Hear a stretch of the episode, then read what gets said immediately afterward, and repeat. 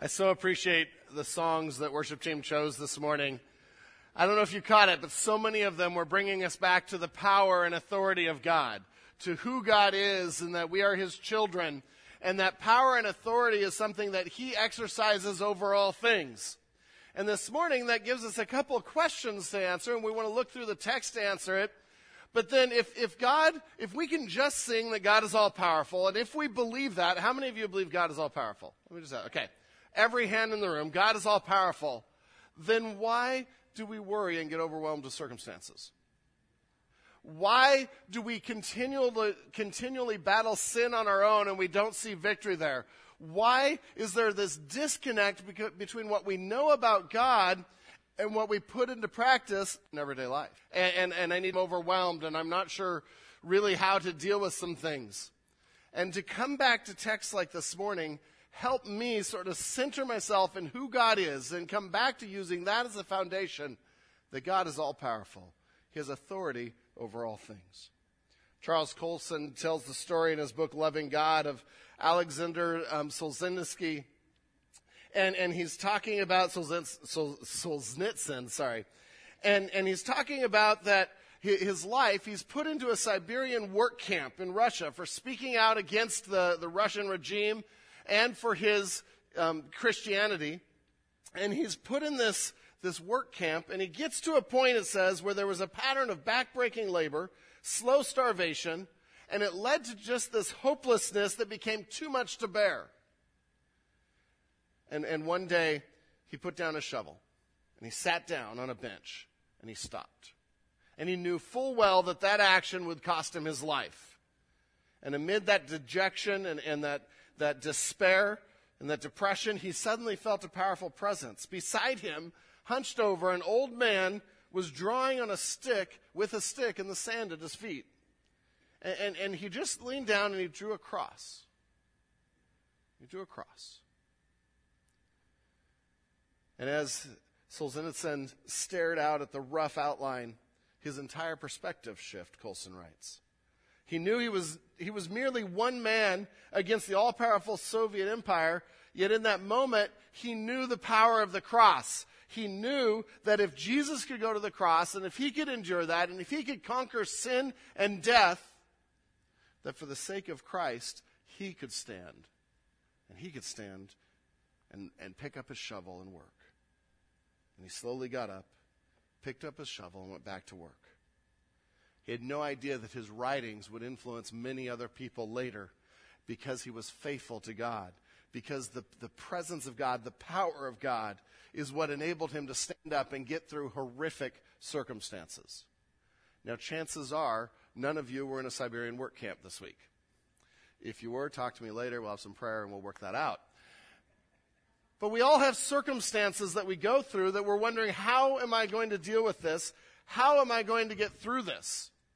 And, and the answer that we're going to see in the text today is we need to come back to the foundation that God has authority over all things. His authority is over the, the natural and the supernatural. In fact, there is nothing in the natural or supernatural realms that God does not have authority over. It doesn't matter what you encounter, whether that be the circumstances you encounter this week, or sickness, or heartache, or death, or any effect of evil in this world, God has authority and power over it. And this morning, I hope that's encouraging. I hope as we study that this is a, a, morning of saying, you know what? I've been worrying about the wrong things. I've been afraid of the wrong things. Because we respond to these circumstances and we respond to things pressing in on us with fear and worry and distress. And we're saying something about our trust in our Savior as we do. Turn with me to Luke chapter 8.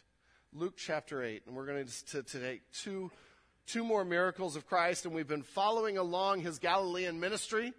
And Jesus has been gradually expanding his disciples' view of who he is. He's been revealing more and more and answering the question, Who are you? And now today we're going to add the question, not just who is Jesus, but how will we respond? And so, in the next four stories, Luke is going to show Jesus' power and authority over all things, over every realm of existence. And we get two of those today. Luke chapter 8, verses 22 Um, we'll start at 22 and go um, the next two stories. If you don't have a Bible, there's a black one under the chair right around you. We'd love for you to take that. If you don't have one at home, take that with you. Our gift to you. We want you to have God's Word. It is that important and that powerful. So let's start by reading 22 through 25 together, and we'll, then we'll unpack that. One day he got into a boat, Jesus, he got into a boat with his disciples, and he said to them, Let us go across to the other side of the lake. So they set out. And as they sailed, he fell asleep. And a windstorm came down on the lake, and they were filling with water and were in danger. And they went and woke him, saying, Master, Master, we are perishing. And he awoke and rebuked the wind and the raging waves, and they ceased, and there was calm. He said to them, Where is your faith? And they were afraid. And they marveled, saying to one another, Who then is this that he commands even winds and water, and they obey him? And in this first story, we see that Jesus has authority over the physical world, including every circumstance you encounter. Have faith in him, trust him. He is sovereign over every circumstance we face. Let me read that again. Jesus has authority over the physical world, including every circumstance you encounter. And I'd underline every in your notes.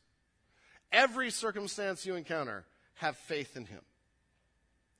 As we unpack this story, we, we start with verse 22, and the setting there is Jesus has been teaching all day, and, and we know this is recorded in Mark and Matthew as well. And, and he's been teaching all day, and, and he comes toward the end afternoon, and he says to his disciples, Hey, let's go have a little boat ride together and he gets all the disciples in the boat and he says, let's go across to the other side of the lake. Now, by lake, this is the Sea of Galilee.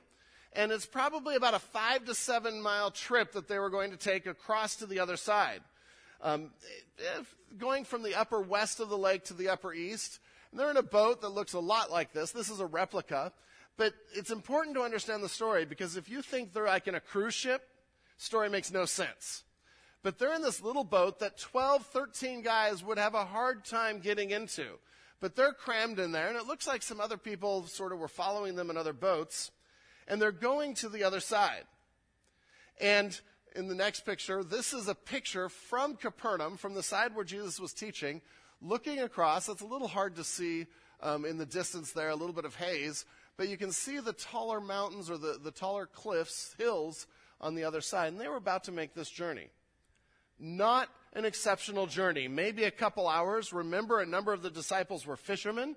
They were used to being out on this lake, they were used to being in one of these fishing boats. This was a no brainer. Let's go across, have some rest, and we're good. And so they obey. They set out. And in verse 23, we see the very next thing. And as they sailed, he fell asleep. So Jesus, he's been teaching, and we see, in this story, we see a beautiful picture of Jesus' humanity and his divinity. Because he's 100% man, he's 100% God. He got tired. I, I, I did want to make a whole point about Jesus taking naps, and we should take naps. In, in difficult circumstances, right? No, uh, that, that's not really where I'm going with that. that that's more of a um, meme material. But um, and, and so it's Jesus' idea to go out, right? Who, who initiated this? Jesus. He said, let's go.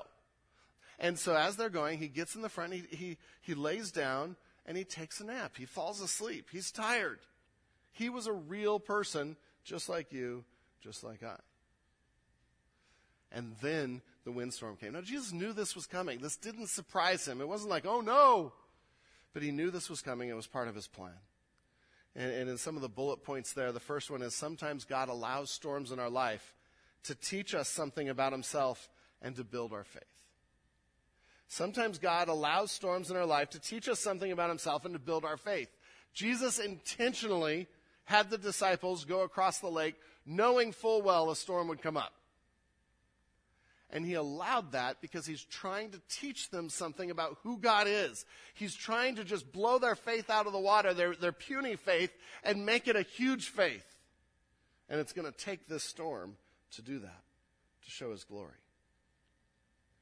You know, so many times as you think of you and I, and, and I talk with a lot of people. So, when, when were the times where you really grew with God? When was the time that you really deepened your faith? in almost every case, people have described to me difficult times. And I went through something and I saw God at work. I went through this and God was faithful. And it just expanded their faith. We know this is true. And at the end of that bullet point needs to be our response. We need to be ready to learn. Ready to learn. See, so much, so much of these two stories is about response and our response and what some of the characters' response is. And when we go through things, are we ready to learn? Are we ready to have our faith expanded? Or are we in distress and worry and fear? Now, now I have to say, storms are part of spiritual growth and God allows them sometimes, but sometimes we bring them on ourselves. Sometimes we do sinful, stupid things, right? Fair enough? And we bring those storms on ourselves. Don't, don't blame God for those. That, that's on us. But here's the beauty of it. Because God has authority over all things, including sin and evil, He can use that to help you grow. If we surrender to Him, if we're willing to learn. He is still there waiting for us to repent and turn to Him. And so we want to have an attitude of a learner as we hit these storms rather than anger. Proverbs 3 11 and 12 says, My son, do not despise the Lord's discipline or be weary of his reproof. Moms and dads just use that every time you discipline your kids. No, sometimes that's not met very, very well, is it? I am despising, I'm angry right now, but we, we get to this point as, in how we discipline our kids. My son, do not despise the Lord's discipline or be weary of his reproof, for the Lord reproves him who he loves, as a father the son in whom he delights. Maybe as you're going through things and and and maybe this week some things are going to happen and you're going to be like these are circumstances that aren't fair, I don't deserve them. Maybe think of them as wow, God must really love me to allow me to go through this. To allow me to learn this this week. That's the attitude that will make a difference. Uh, one other note it says that Jesus said, Let's go to the other side. There's an implication there that he said they'll make it. And so part of their trust issue is they're not even believing that they're going to get to the other side. Just a little side note as we read through the, the rest of the stories. And so we continue in, in verse 23. And it says um, that a windstorm came down on the lake. And the wording there is a huge storm, a wind of windstorms. And so you, have heard me talk about how the languages of the time would often use repetition to show how great something is, and that's what's happening here. This is a huge windstorm coming down on them. And, and this can happen on the Sea of Galilee. You've heard me talk about it, you've heard others talk about it, but just the geography of the, of the region, Sea of Galilee sits almost 700 feet below sea level.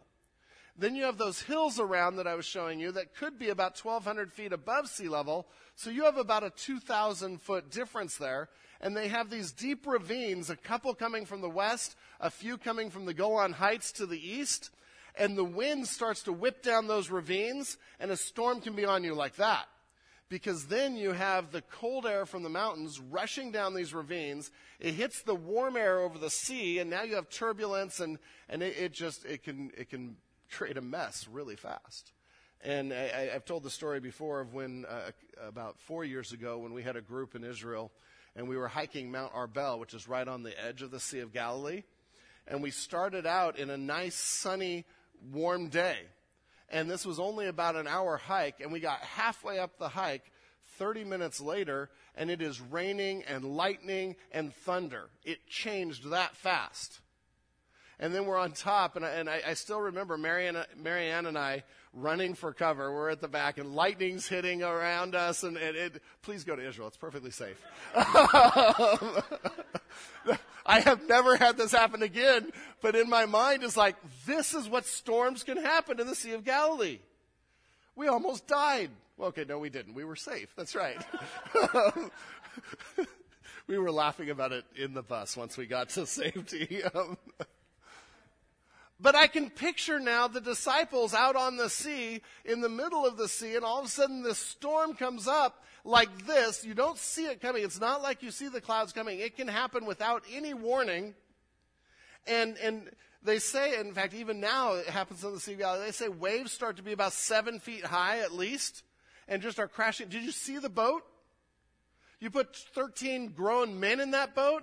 The thing about boats is the more weight you put in, the more they sink. So this is getting down near, near water level, seven foot waves. These guys are scared. They were filling with water, it says, and were in danger.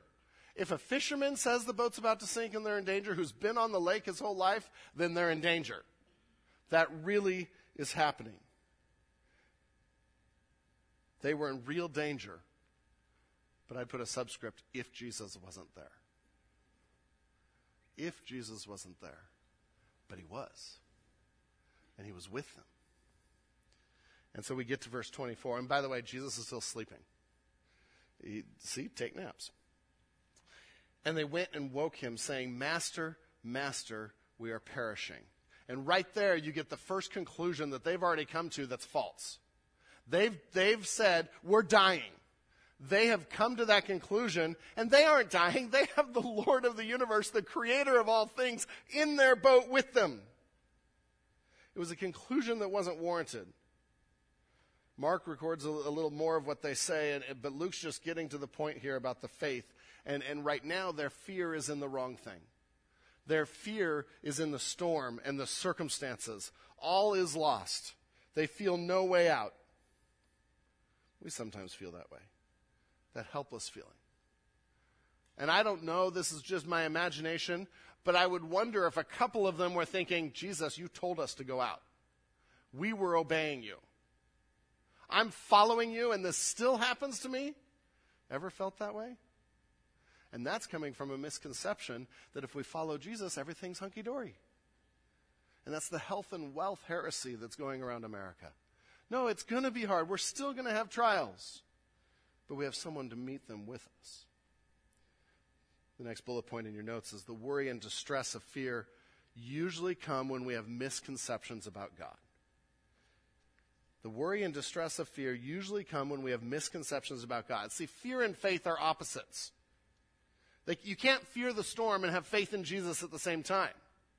It's one or the other, and Luke is brilliantly showing us right now it's fear of the storm and not faith in Christ. You know, who knows what they were thinking? Maybe they thought Jesus made a mistake because they didn't know he knew all things, his omniscience. Maybe they thought he didn't care, and Mark's wording sends to bring that out. Don't you care that we're perishing? And they didn't trust his love. Maybe they didn't understand his power. But whatever it was, their misconception changed their whole way of thinking about the circumstances. We can do that. We have filters and we get ideas in our head and we start to run with those ideas and it changes how we view circumstances. And there's a story uh, told about a, a husband that goes out for the day and his wife thinks he's golfing. And she comes home and he's sitting on the couch and she's been working all day and she is mad. Why? He's been golfing and relaxing all day. Turns out he spent the day going out and preparing a beautiful birthday surprise for her, get arranging childcare for the evening, getting reservations, buying a gift, and he had everything laid out in the other room that she didn't know about, ready to go. See, perception and her perception affected how she viewed her husband, and that all changed when she got the truth. See see how that works? We do this all the time. And, and, we let our minds run away with us and we construct our own little package of what we think truth is. In this case, it wasn't true. They had no idea who God was. And Jesus is calling them on it, but not, not, not in, a, in a way that is going to, to cause more fear, but in a way that's going to teach and instruct. So Jesus is asleep there, and, and another thought about, about God's authority in circumstances is sometimes God seems absent. And we struggle with trust. We struggle with waiting. How could Jesus be asleep? Well, he trusted in God the Father. He trusted that God would wake him up at just the right time. And we go on and we see what Jesus did. At the, the second half of 24, and he awoke and he rebuked the wind and the raging waves, and they ceased, and there was calm. With a word, he took care of the situation. Man, that should send shivers up and down your spine. How powerful is our God that he can stand up and say, Stop! And the waves and the storm stop. And, and, there's actually a couple miracles here. The storm stopping is one, but the calm sea is the second, because after a storm, it takes a couple hours usually for the Sea of Galilee to calm down. But in a moment, the storm stopped, sea's calm. If you're a fisherman and you've never seen something like this, what are you feeling at that point?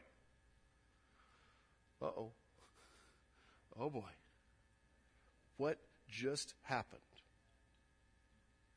And that's a, that's a little bit of what we read. There was calm. And then Jesus turns to them and he says, Where is your faith? And that's a question I want us to remember beyond today. Where is your faith? See, it was in the storm, it was in the boat, it was in their own efforts, but it wasn't in who Jesus was. And he, he's pointing that out to them to increase their faith, to help them understand what's going on here. Where is it? Is it gone? Who is it in? See, faith in their, their ability isn't much faith. Faith is great, but who we have faith in is what gives it power. And faith in Jesus is the only thing here that would bring hope. And so they were fearing the storm rather than being in awe and fear of God. The storm had authority in their lives rather than God control in their lives. And Jesus is showing that he has authority over nature, he has authority over circumstances. It's why they could trust him. See, this is, I, I, you often hear me say theology matters. Well, theology matters if we can get it off the page of a theology book and into our lives. And so we can have this theology, like we talked about at the beginning, of I know God is all powerful, but then how we respond to circumstances tells us whether we believe that or not. I don't have to worry and be distressed and run around hoping that I can wake God up somehow to get him to act. He already is in control of everything. And he already is executing his plan. And that should bring an incredible peace. Now, the disciples then hear this. They have a choice. They can get angry, they can get upset, or they can respond. And it says, they, and they were afraid, rightfully so, and they marveled. And you see that fear turning to awe you see that fear turning to worship. And they marveled, saying to one another, Who then is this that he commands even winds and water, and they obey him? That's the right question. Who then is this? And that was the question that would blow their faith up and make it huge is when they started to realize who Jesus was. See, it, they've seen him heal people, but a lot of healings you could explain away. Oh, they, you know, they were getting better anyway and his word just gave them the encouragement to get up and, and actually get better. So, so, you could explain some of those away, and, and different people tried to do different things like that. But people didn't get up and calm a whole storm in a sea in a moment. And so this was a huge event for them. In fact, in Jewish history, one of the things that they said and one of the things they, they commonly knew was that only Yahweh, only the Lord could calm the sea. And so that's a phrase they're used to. They've memorized this growing up. In Psalm 89, 8 and 9, it says, O Lord God of hosts, who is mighty as you are? O Yahweh, with your faithfulness all around you, you rule the raging of the sea. When its waves rise, you still them. So if you've grown up hearing this, and all of a sudden this man who was sleeping in your boat stands up and says, Stop! And it gets calm, he's not just a man. He is doing what only God can do. And so they ask, Who then is this? It's the right question. He commands and they obey. And that's when their faith expanded. See, faith is a trust in God's saving power through Jesus Christ. It's a trust that God will work things out according to His plan. It's a submission to His plan and giving up of our will because we trust Him. It's not that we sit back and do nothing, but we step out and act by faith, doing what He would like us to do. And so God used this trial as a way to show who He was. Trials give us an opportunity to display God's greatness. And what are you facing right now? What have you faced this last week? We have a whole number of things on our prayer prayer group uh, of, of people that are facing different um, things in the hospital, different sicknesses, different other different situations. But what are we facing? And if we start to realize this is an opportunity to show God's greatness by how I respond, if I'm running around, like I said, scared and worried, and people see that, I've shown a side of God that isn't true.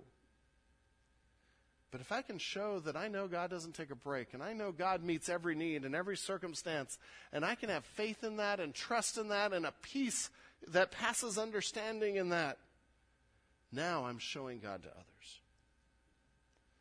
Now I'm showing who He is. Our response tells the story, tells the story of where we're at, and testifies to other people who God is. Where is your faith? We get to the next story, verse 26. And this is a, a so the, the, the sea is calm. They make it to the other side.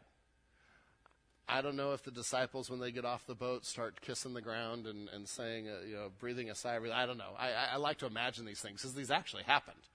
And, but they get to the other side, to the Gerasenes, it says in verse 26. And immediately they're hit with a second story where God is again expanding their faith and their vision of who He is.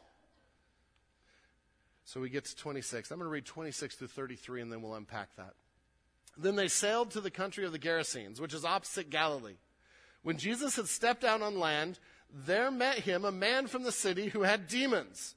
For a long time he had worn no clothes, he had not lived in a house, but among the tombs. Now, okay, I got to throw in a little aside. Again, if I'm the disciples and I've just been through what we, we went through on the sea, and we get to shore and I'm happy we're there, and all of a sudden this guy with thousands of demons in him comes, I'm like, really? Really? I've gone through enough. And here we go again. 28. When he saw Jesus, he cried out and fell down before him and said with a loud voice, What have you to do with me, Jesus, Son of the Most High God? I beg you, do not torment me. For he had commanded the unclean spirit to come out of the man. For many a time it had seized him. He was kept under guard, bound with chains and shackles, but he would break the bonds and he would be driven by the demon into the desert. Jesus then asked him, What is your name?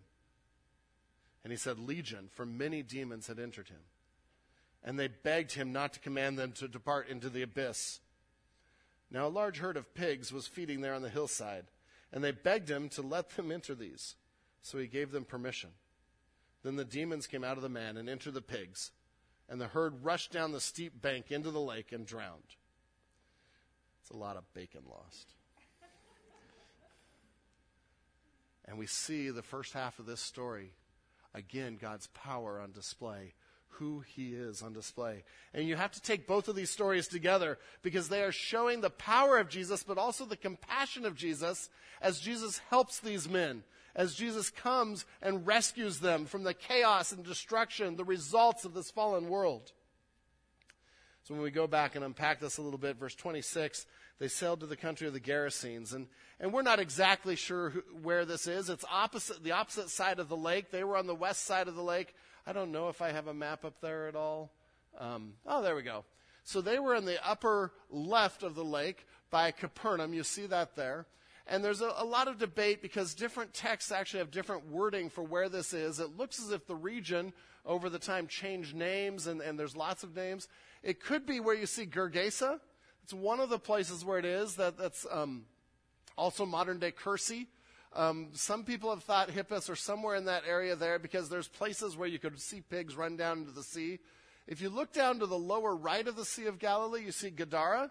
That's another place. That could be Gadarenes. And you can see how these names all come together. Even today, when you're in Israel, you'll go through signs and you'll see five different spellings for a site we're going to.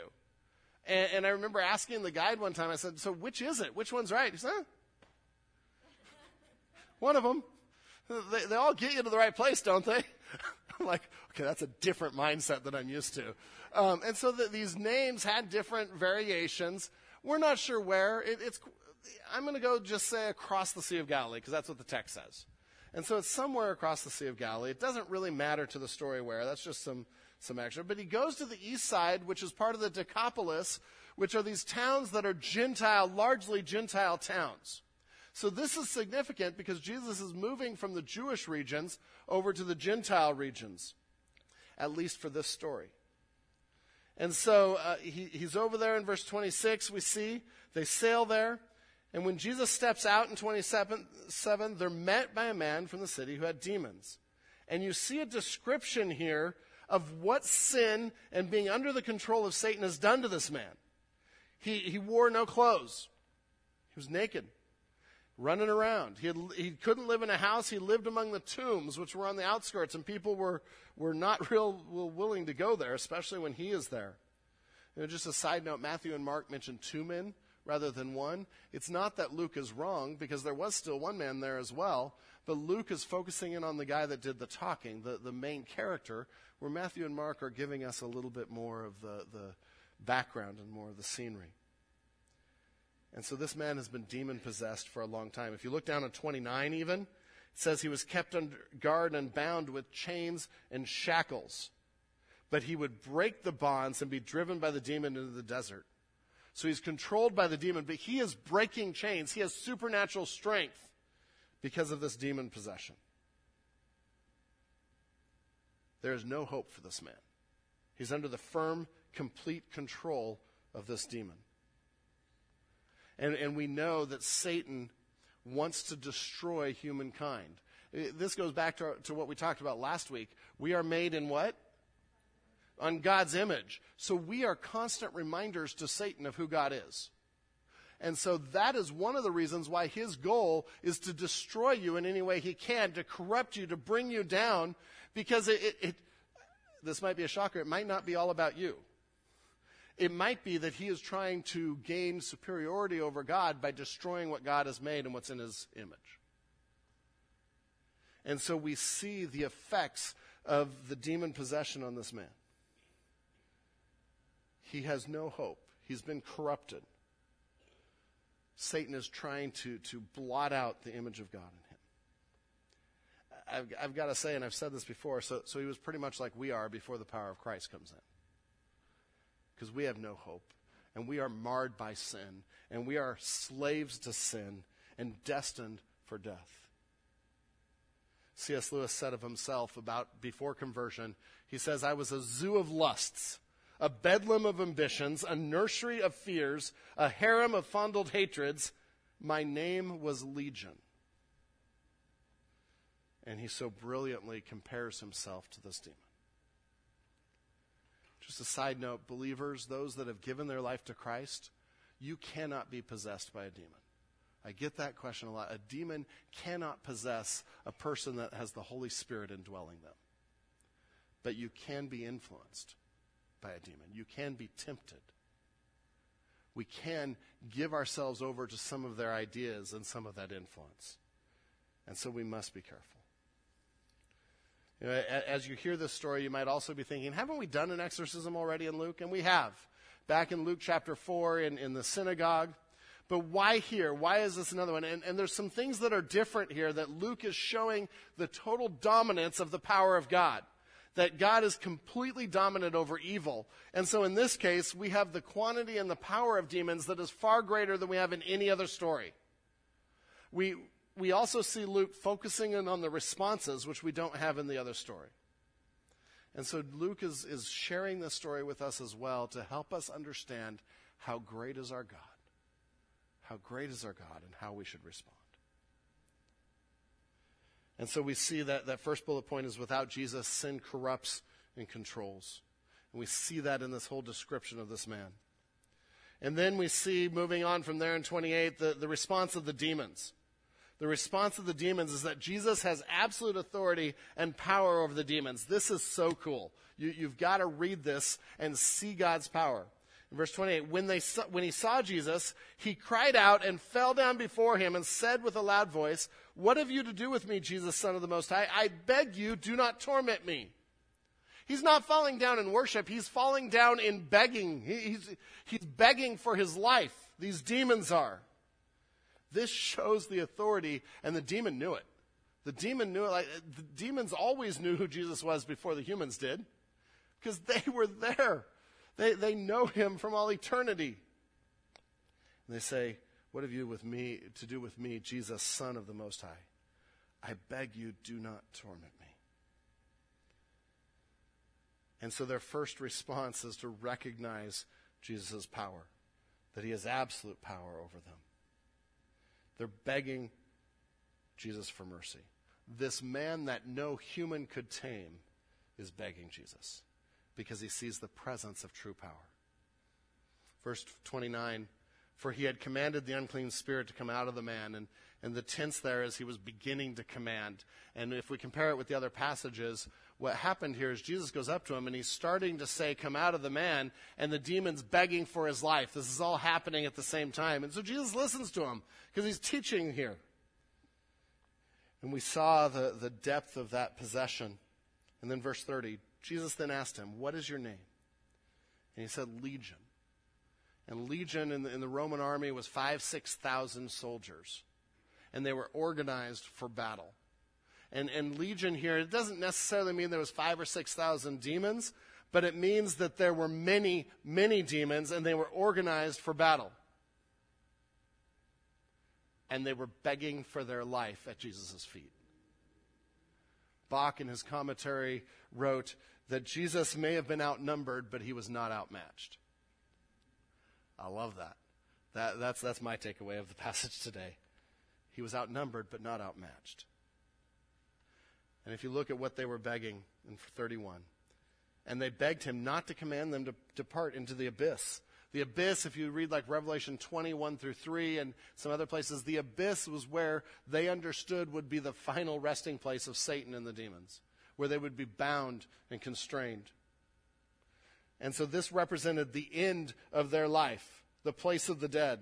And so they're begging, don't send us there. In 32 and 33, we see this large herd of pigs was feeding there on the hillside and probably within sight. And they're like, oh, let's go, let us go into the pigs. And so Jesus gave them permission. You catch even that wording? I'd, I'd highlight that in my Bible. Permission means someone has authority. I don't go to my kids and ask for permission to do things. I was wondering if it was okay to um, give you vegetables tonight. No, no, no, I'm the dad. Susie's the mom. They're getting vegetables. And they're sitting there until they eat them. They, they asked permission to go into the pigs. And Jesus gave them permission. Then the demons came out of the man and entered the pigs, and the herd rushed down the steep bank into the lake and drowned. We know from one of the other accounts about 2,000 swine were lost that day.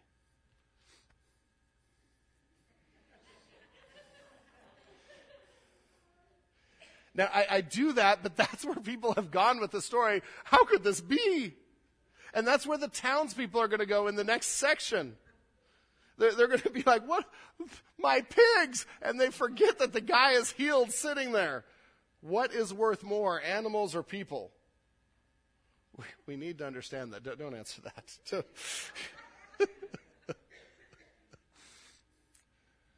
why did God let them, why did Jesus let them go into the swine? We don't know completely. Some have said, okay, that seems like a, an incredible loss of animal life. Um, that was definitely a financial loss. And we don't know completely why, but it looks as if God, Jesus is specifically doing that because it will show the destructive power of the demons and it will show that the man is healed. Okay? So the man's sitting there clean. How do you know he's healed? Well, you just saw the demons go somewhere else and what they did to the pigs. Just a little aside, just for sake of humor. The abyss that the demons asked not to go in, the, the wording there had to do with like a watery grave. So to get out of a watery grave, they asked to go into the swine, who they drove to a watery grave. Just the irony here is so rich and so beautiful as you dig into it. Jesus could have done this because the, the benefit to the community of a human being healed is so much greater than 2,000 pigs. You know, the, the, pigs already were a problem around the Sea of Galilee for the Jews because they were unclean. And so you had all these things. The authors had no problem with 2,000 pigs going into the sea. We'll leave that there. But we see in the response of the demons, Jesus has absolute authority and power of the demons. We see God's power over evil and the dominion of evil. And then we move to the response of the people and the response of the man in the rest of the section. In verse 34, when the herdsmen saw what had happened, they fled and told it in the city and in the country. Yeah, I'd be afraid. Again, fear comes into this. The, the demons are afraid of Jesus. Now the, the herdsmen are afraid of the, the sheer power that they just saw exhibited. They fled, told it in the city and in the country. Then people came out to see what had happened, and they came to see Jesus, and they found the man from whom demons had gone sitting at the feet of Jesus, a position of discipleship, a position of learning, clothed and in his right mind, and they were afraid. This is the guy that broke the shackles that no man had been able to tame. And so they were afraid at what happened here. And, and this description, this is what Jesus promised when he said he'd free the captive, he'd bring liberty to the captives. And he's sitting here instead of being driven by the, deacon, the demons. Sorry, deacons.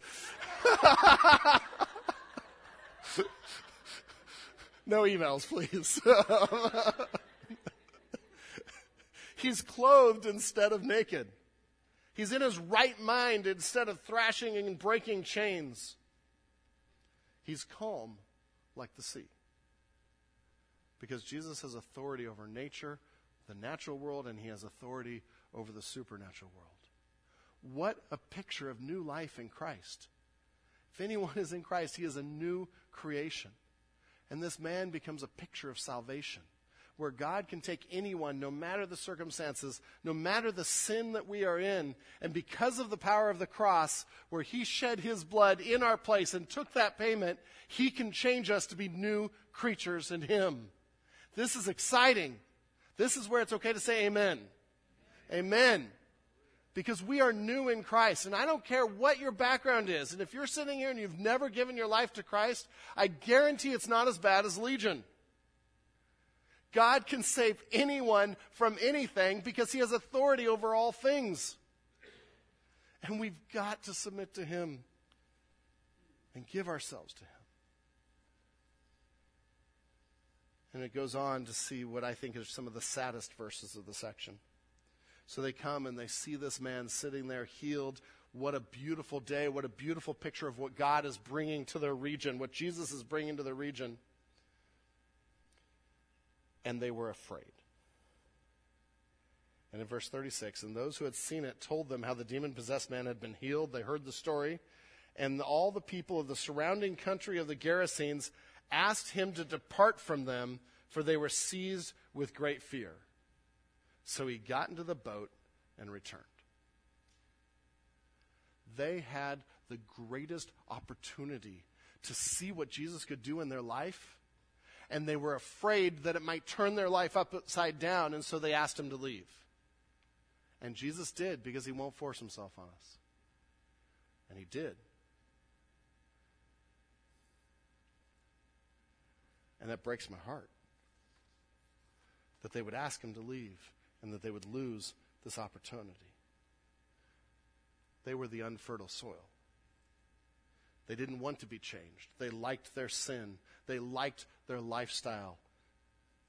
You could say they wanted to wallow like pigs in their, their sin. And they drove the Savior out. And so many times we can drive the Savior not out of our lives if we're believers, but we can drive what He's trying to do away from our lives by our resistance and by our stubbornness and by our fear and we can cling to our anxiety and our worry about the circumstances we're in and the situation, and, and we can cling to sin and not see victory over sin because we are clinging to it and we are stopping Jesus from working in our lives at that time.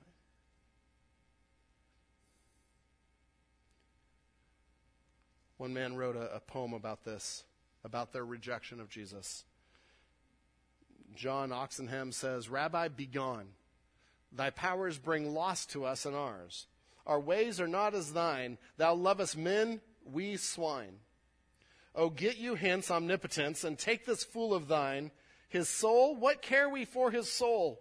What good to us that thou hast made him whole, since we have lost our swine.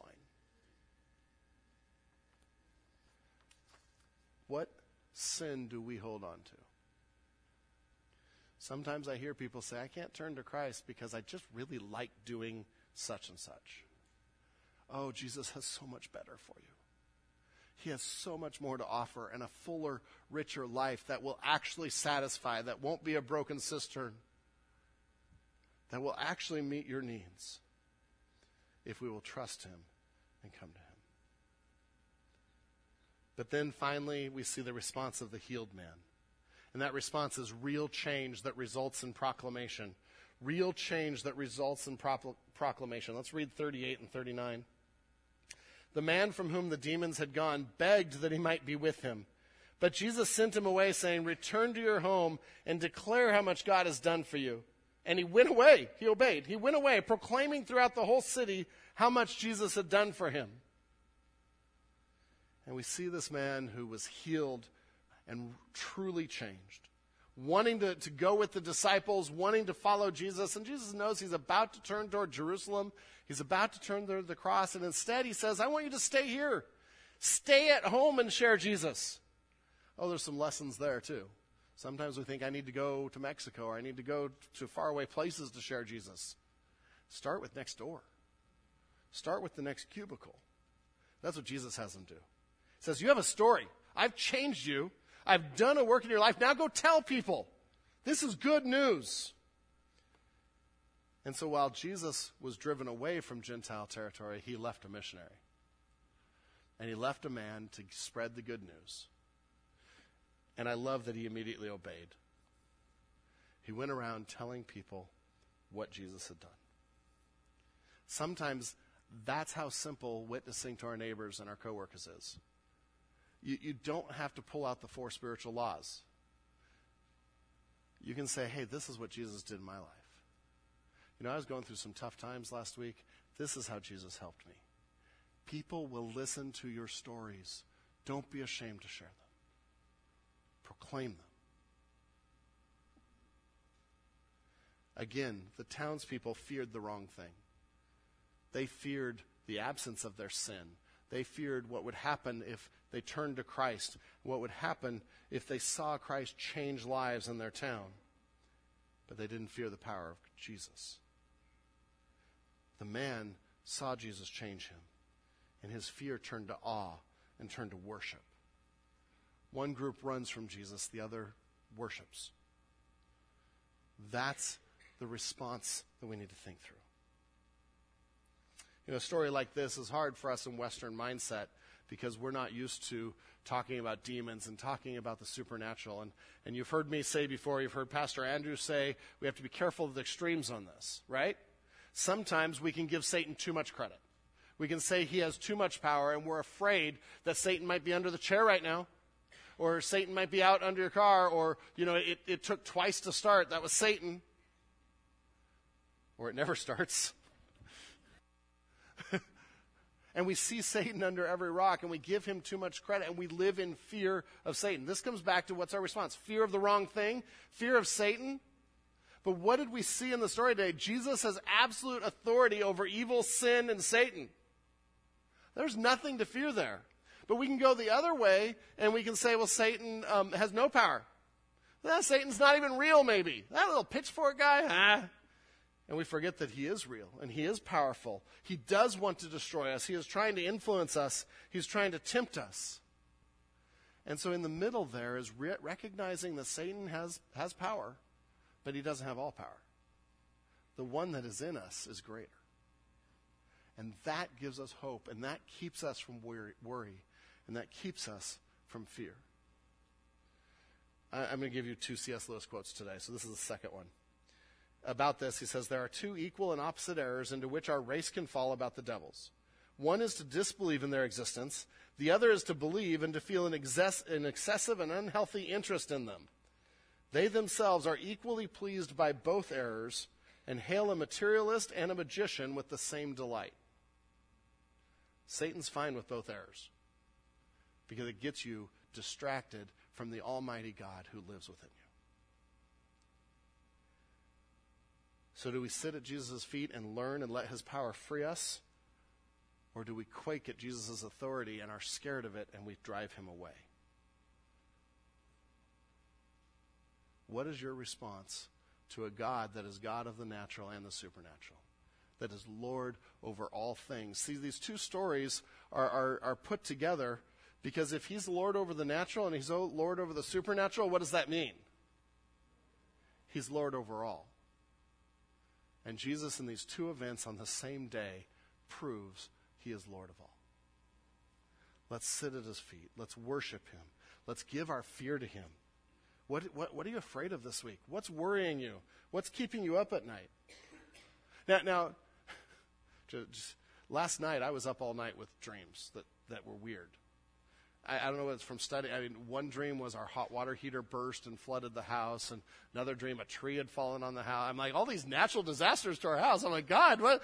I don't know. It's from studying the passage. But those are just dreams, and they don't reflect what God wants to do and His power. Who do you fear?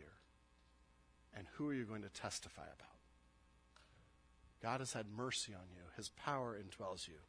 That's your story. Tell it this week. Let's pray. Lord God, oh Lord, I pray that we would um, trust you that as we, I know some have sat by hospital beds this week, that that would be not out of fear and worry, but out of trust that God is in control and has authority over that. Lord, I pray for those that are struggling with sin and not seeing victory there, that they would come to you and say, God, you are greater. Jesus, you are greater than that.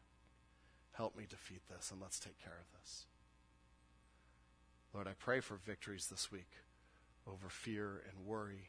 I pray for increased faith and trust in you that results in a story that we tell to the world of how great you are and of your salvation. Lord, help us to trust you more. In Jesus' name, amen.